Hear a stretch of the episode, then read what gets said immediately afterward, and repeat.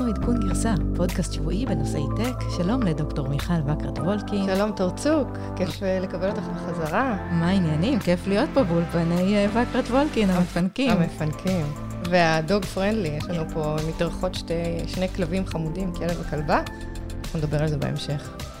כן, ויש לנו עוד הרבה דברים אחרים לדבר עליהם, פייסבוק וטוויטר, מציגות שתי גישות שונות מאוד לנושא התכנים על הפלטפורמה שלהם, והרשת גועשת, נדבר על מה קורה בטוויטר, נדבר על מה קורה בפייסבוק, נדבר על מה טראמפ אומר ומה כל אחת מהפלטפורמות האלה מאפשרות לו. SpaceX הנחיתו את המעבורת שלהם בתחנת החלל, מיכל תעוף פה באוויר, אולי גם היא תעגון בתחנת החלל. נדבר פה על הדברים החשובים באמת, מה זאת הבובה דינוזאור שהם ראו איתם, איך הולכים לשירותים במעבורת, סתם, ונדבר גם על הדברים החשובים באמת, כאילו שלא ידענו שמצב העיתונות בחירה, נביא פה דוגמה חיה לאיך אמזון פשוט משתמשת במהדורות החדשות כדי ליחצן את עצמה. וגם מה הביאו לנו חברות הטק לטובת המאבק בקורונה?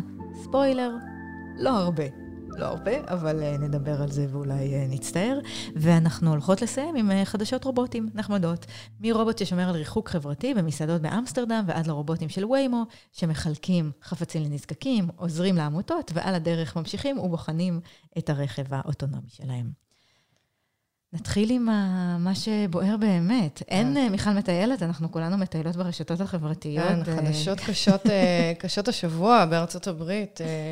באמת אנחנו רואים, מעבר לקורונה שממשיכה להכות גלים, ואנשים בארצות הברית ברובם עדיין בבידוד, אנחנו רואים שהעניינים עם הממשל מתחממים, בעקבות הרצח של ג'ורג' פלויד, ובעצם מה שקורה זה שטראמפ נלחם ברשתות חברתיות, ונדבר על זה, הוא נלחם במפגינים, יש מלחמה בקורונה, מצד שני, את יודעת, כובשים את החלל, מגיעים להישגים האנושות, ובכלל, ארצות הברית מגיעה להישגים מדהימים, אז זה ככה שבוע מטלטל, אני חושבת, לכולם.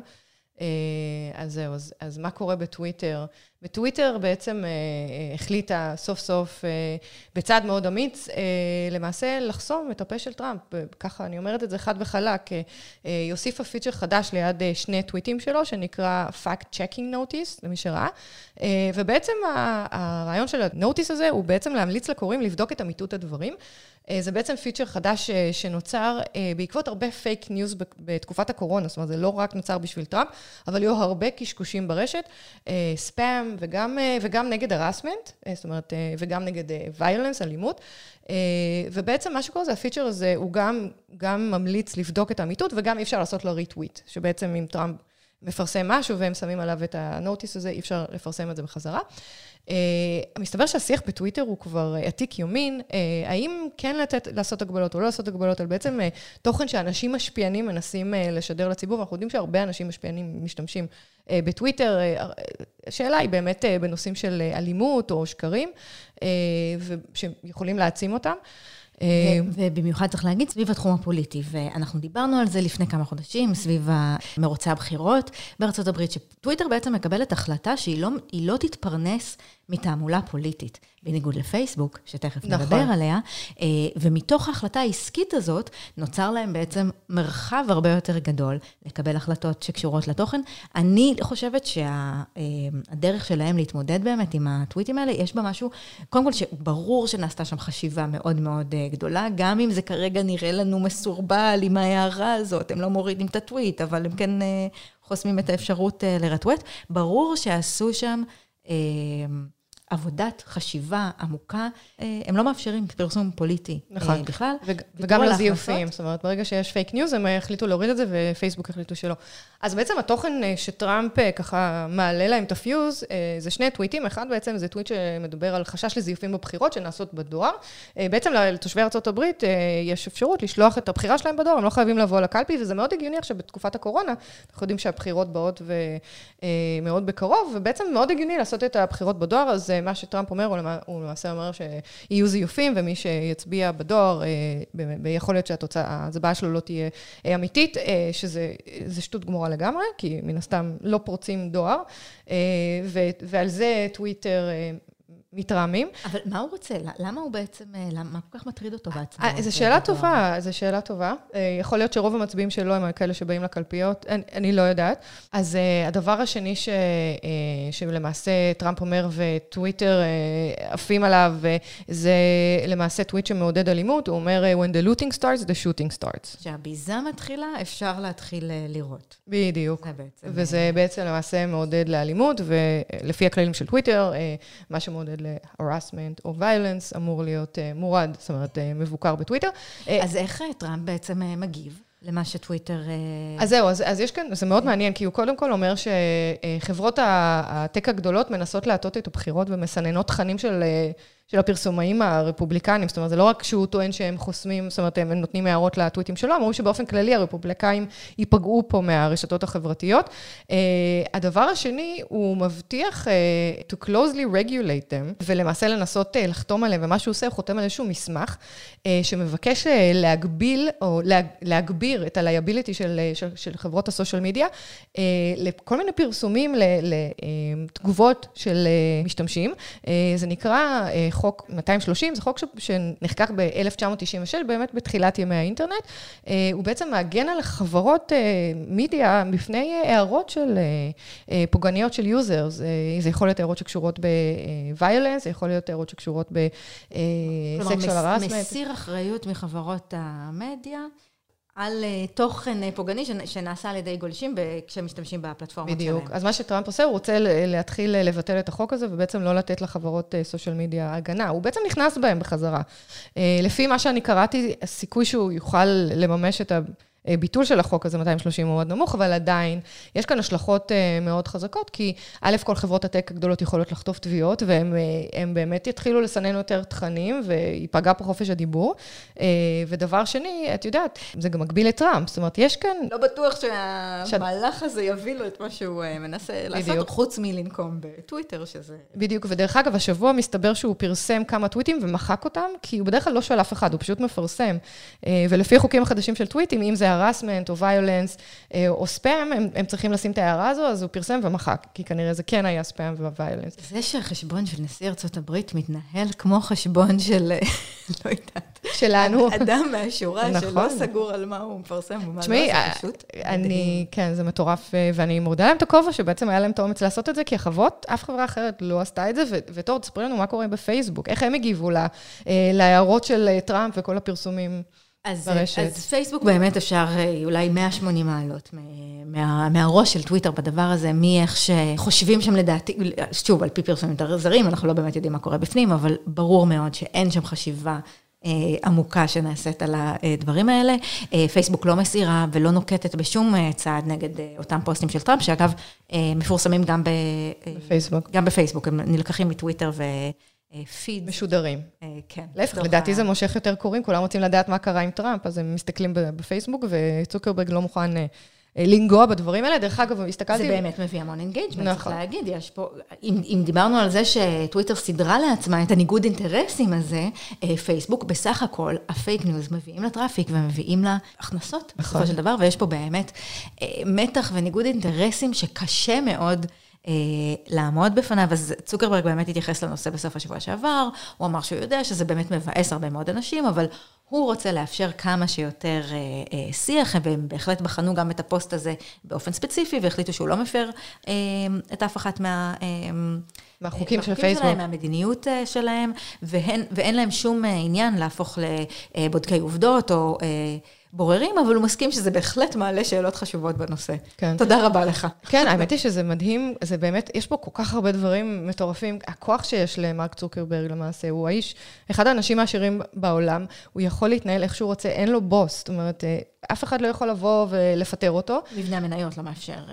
בדיוק, יש לו כל כך הרבה כוח, ומצד שני, הוא משפיען, הוא יכול לשנות, את יודעת, את ההיסטוריה של המין האנושי, אם הוא כן נותן או לא נותן לדברים מסוימים להתפרסם ברשת שלו. ואנחנו באמת רואים הרבה ציסה בזה, לא רק ברשתות החברתיות, גם בתוך פייסבוק עצמה, וכל מיני הדלפות שהגיעו מתוך Workplace, שזו הרשת החברתית הפנימית של פייסבוק, רואים שהעובדים תוססים, יש הרבה שרשורי טוויטר של חברים של עובדי פייסבוק שמדווחים על מה שקורה שם בפנים, יש גם מסתובב לו, אולי אנחנו נשתף את זה בשואו-נוט שלנו, מסמך בין 6,000 מילה של התמלול של הפגישה של צוקרברג עם העובדים שלו, את יודעת שאחד הנושאים החביבים עליי זה תסיסה פנימית של העובדים, ועובדים מילניאלס ואחרים שרוצים שהמקומות העבודה שלהם יהיו accountable ויקחו אחריות על מה שהם עושים בעולם. אז למרות הגלידה בפייסבוק, מי ששומע את הפרקים שלנו כבר הרבה זמן, אנחנו היום לא ממש באדם.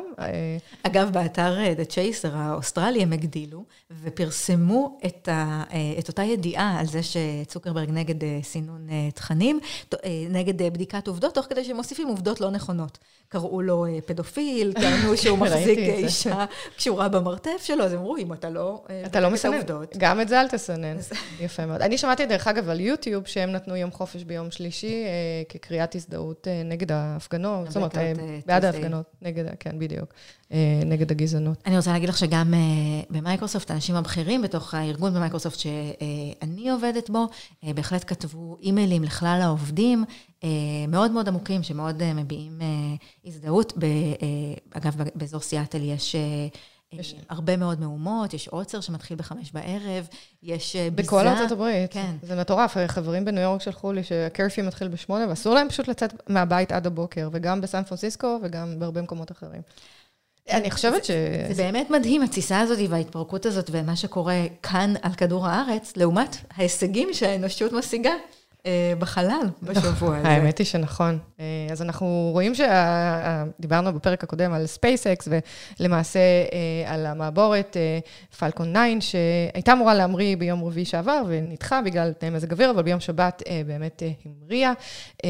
והישג מדהים, מדהים, אחרי 19 שעות טיסה מושלמות, הם למעשה נוחתים בתחנת החלל, ב-International Space Station, שנמצאת 250 מייל, בערך 350 קילומטר, מעל כדור הארץ.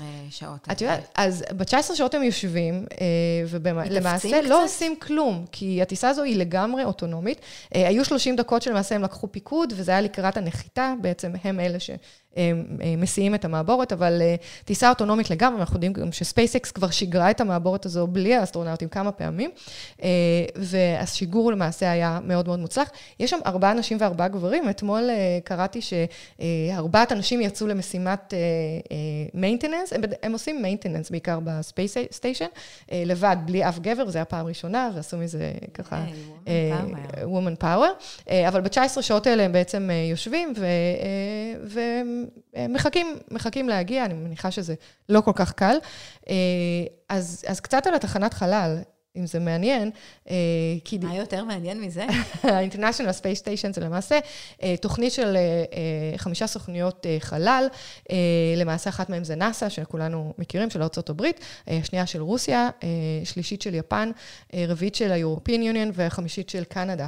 בעצם השקיעו שם $1 מיליארד, והמטרה היא למעשה לשרת, גם אסטרטגית, אבל לשרת בתור תחנה שעושה ניסויים במיקרוגרביטי, ללא כוח כבידה, וניסויים בספייס אינביירמנט, ומנסה לראות גם איך זה משפיע על גוף האדם, כדי שבמשימות חלל עתידיות, כמו למשל נסיעה למאדים, יוכלו למעשה להבין איך אנשים יכולים לשרוד בכזה מסע.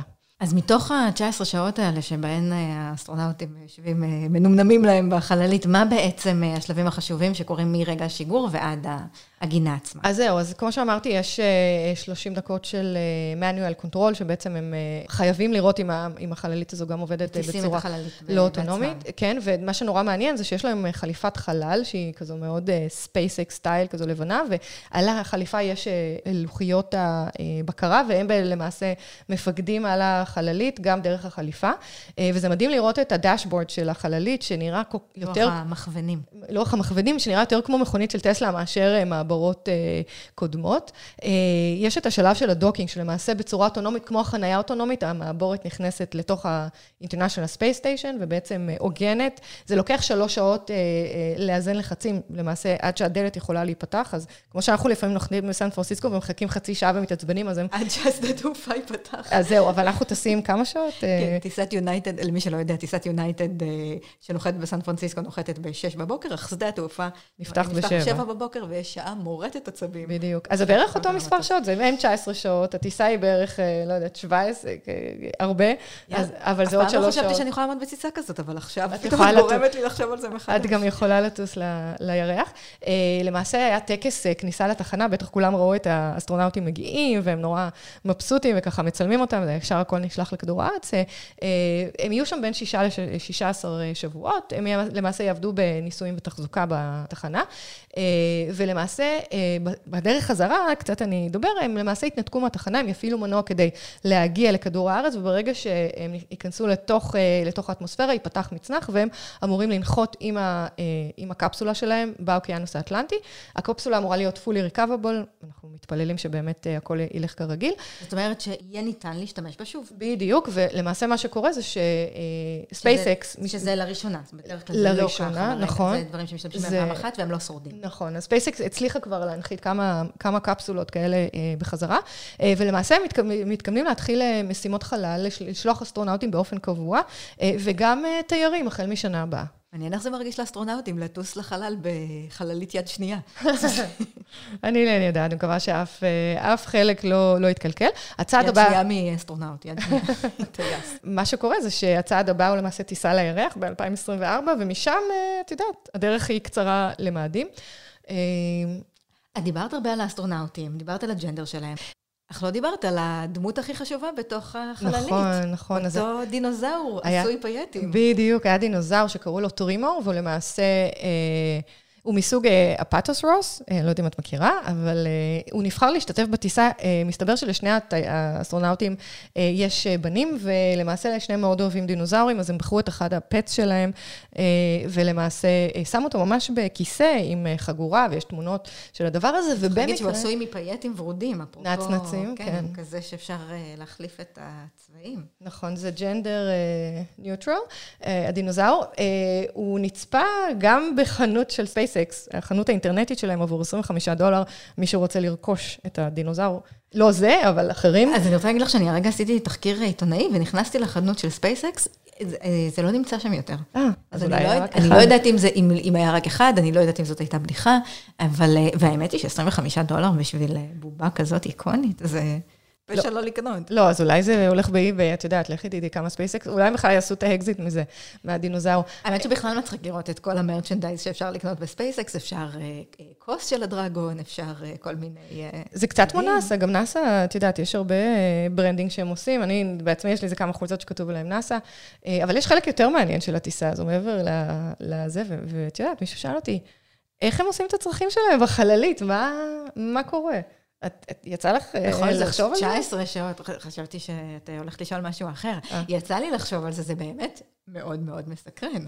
אבל אני רוצה להגיד לך שאני קראתי את הכתבות וראיתי את התמונות של השירותים, ונשארתי עם הרבה מאוד שאלות. אני שמעתי שארלי, שאחד האסטרונאוטים אכל ביצים וסטייק לארוחת בוקר, וכמו שכולם יודעים, 19 שעות צריך גם להתפנות, אז מסתבר שנאסא היא בעד חיתול. אבל אילן מאסק לא הסכים, ויש באמת שירותים, איכשהו אתה מתחבר עם צינור, ויש משאבה ששואבת את הכל. אין כמו התנאים של המגזר הפרטי. אנחנו נשים את זה באינסטגרם, זה מעניין, זה טכנולוגיה, זה לא סתם. טוב, אז אני חושבת שכדאי לדבר על אמזון. יש כאן דבר נורא מעניין, אתה מסתכל בכל מיני רשתות טלוויזיה, וכולם... אומרים את אותו דבר, millions of Americans at home are relying on Amazon. ואתה רואה את זה בכל מיני רשתות, ואת יודעת, קריינים שונים אומרים את אותו דבר, וגם, the company Amazon is keeping its employees safe and healthy while delivering packages to your doorsteps. זה ממש מושתל כחלק מחדשות. אז בואי רגע נשמע את זה. אוקיי. Millions of Americans staying at home are relying on Amazon. Millions of Americans staying at home are relying on Amazon. Millions of Americans staying at home are relying on Amazon. Millions of Americans staying at home are relying on Amazon.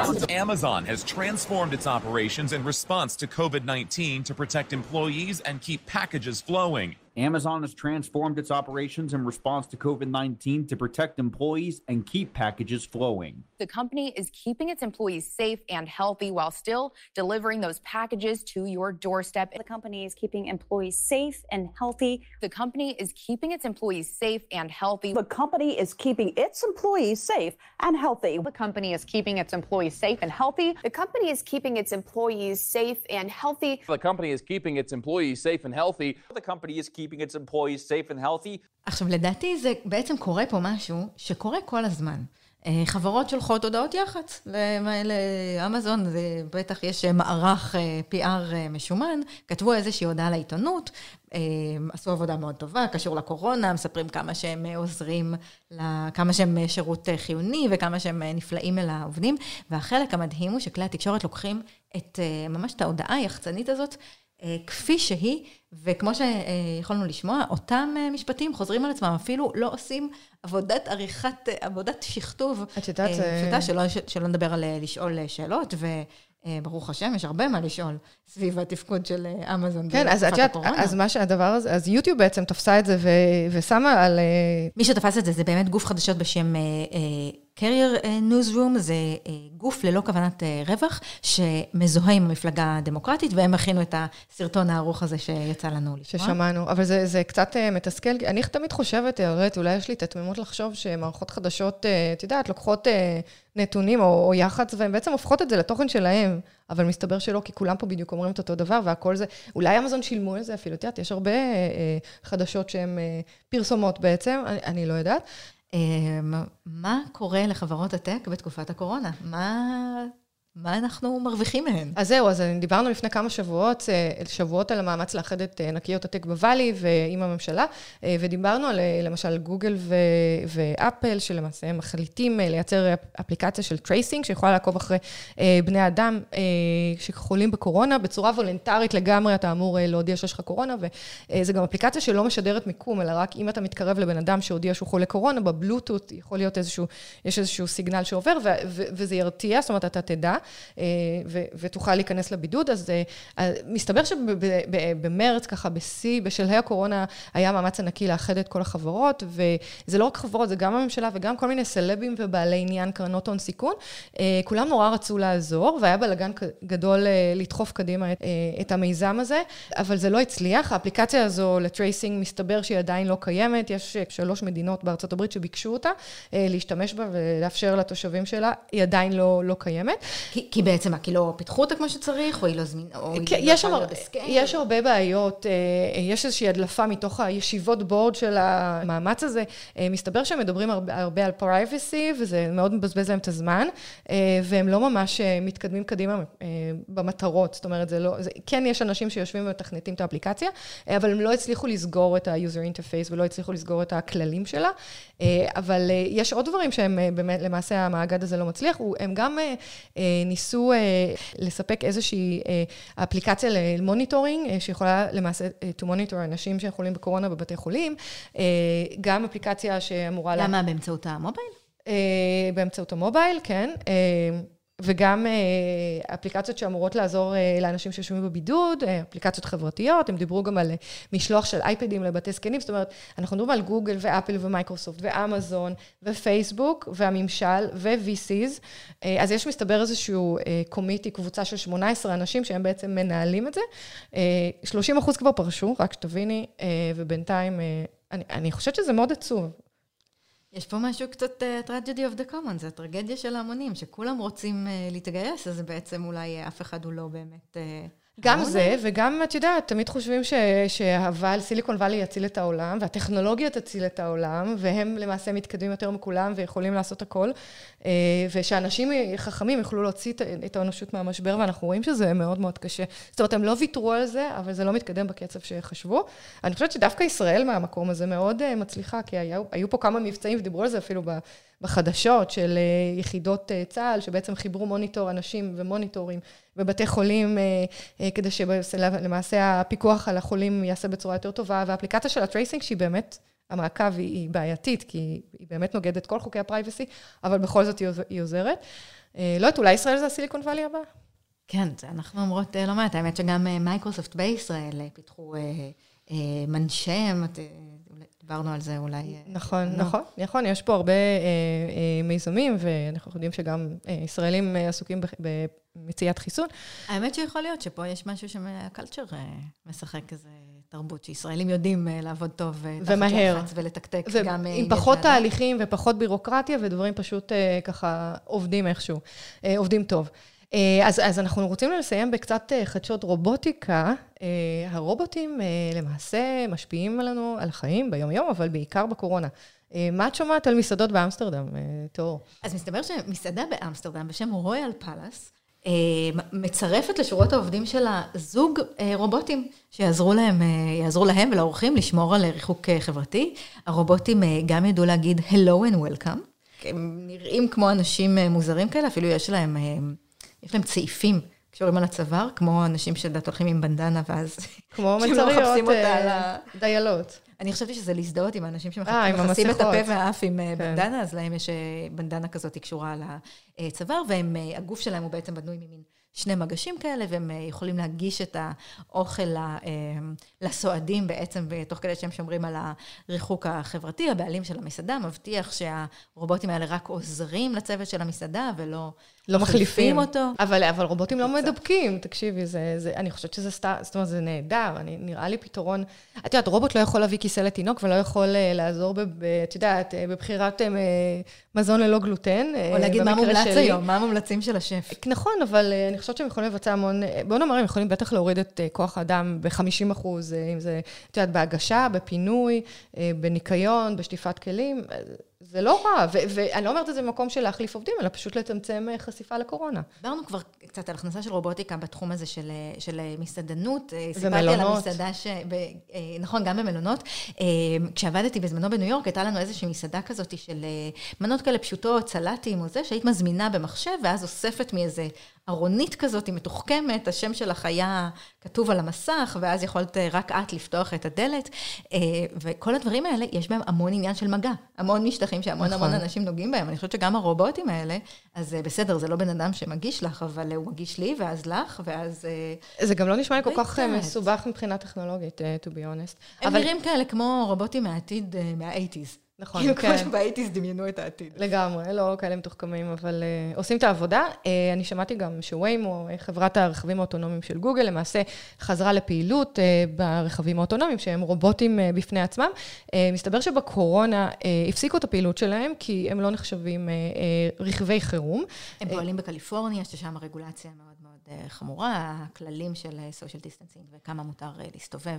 מאוד מאוד נכון, קשים. ומה שוויימו עושה, היא למעשה לפני הקורונה, היא כל הזמן מסיעה את המכוניות האלה כדי לאגור נתונים, וכדי לשפר את הביצועים של רכב אוטונומי, שיהיה יותר ויותר בטוח. אז מה שקורה זה בעצם הנסיעות האלה, הן לא נסיעות מבחן, הן נסיעות שנועדו לאסוף דאטה כדי לשפר את הביצועים. בדיוק. כדי להזין את האלגוריתם או כן, לעשות טריינינג. כי היום אנחנו יודעים שהבטיחות של מכוניות אוטונומיות הוא עדיין לא 100%. ובעצם כשאתה נמצא בסיליקון וואלי, לאלה מכם שנוסעים, כמעט כל פעם שאתה יוצא מהבית או מהמלון, אתה רואה איזשהו רכב כזה של ויימו נוסע, בדרך כלל יש שם נהג בטיחות, אז הם אוספים את הנתונים, ובקורונה הפסיקו שזה בעצם פגיעה מאוד חמורה בלוחות הזמנים של ויימו, כי הם כן רוצים להגיע לרכב אוטונומי בתקופה הקרובה.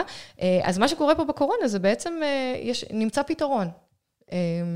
שמעת על זה, תור? פתרון שהוא, צריך להגיד, ווין-ווין. פתרון יפה ויצירתי. לגמרי. הם בעצם לוקחים את הרכבים האלה, ובמהלך הנסיעות האלה הם פשוט מעבירים חבילות לארגוני סיוע.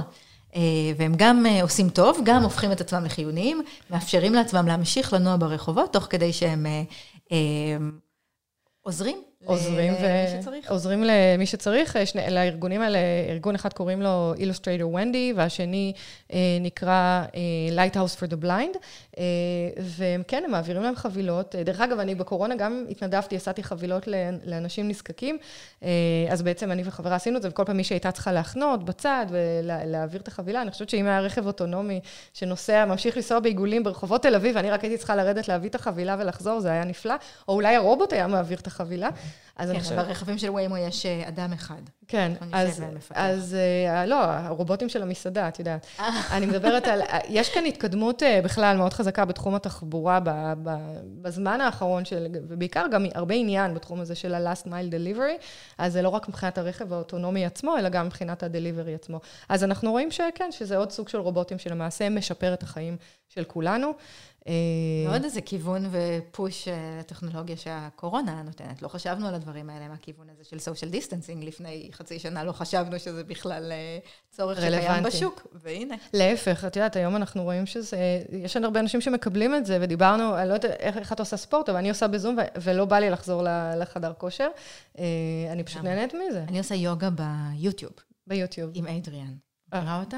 כן. איזה מהממת. כן, כן. היא הראשונה שעולה בחיפוש ביוטיוב. עשיתי איתה כמה פעמים.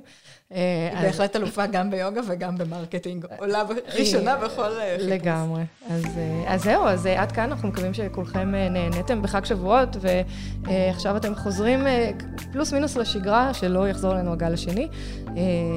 וזהו, תודה רבה, תור צוק. תודה רבה לדוקטור מיכל בקרת וולקין, תודה רבה לנבות וולקין, ולעורך שלנו, לחברים שלנו בגלצל. דורון רובינשטיין, ולי היא גינדי אבי, תודה. עד כאן, ביי.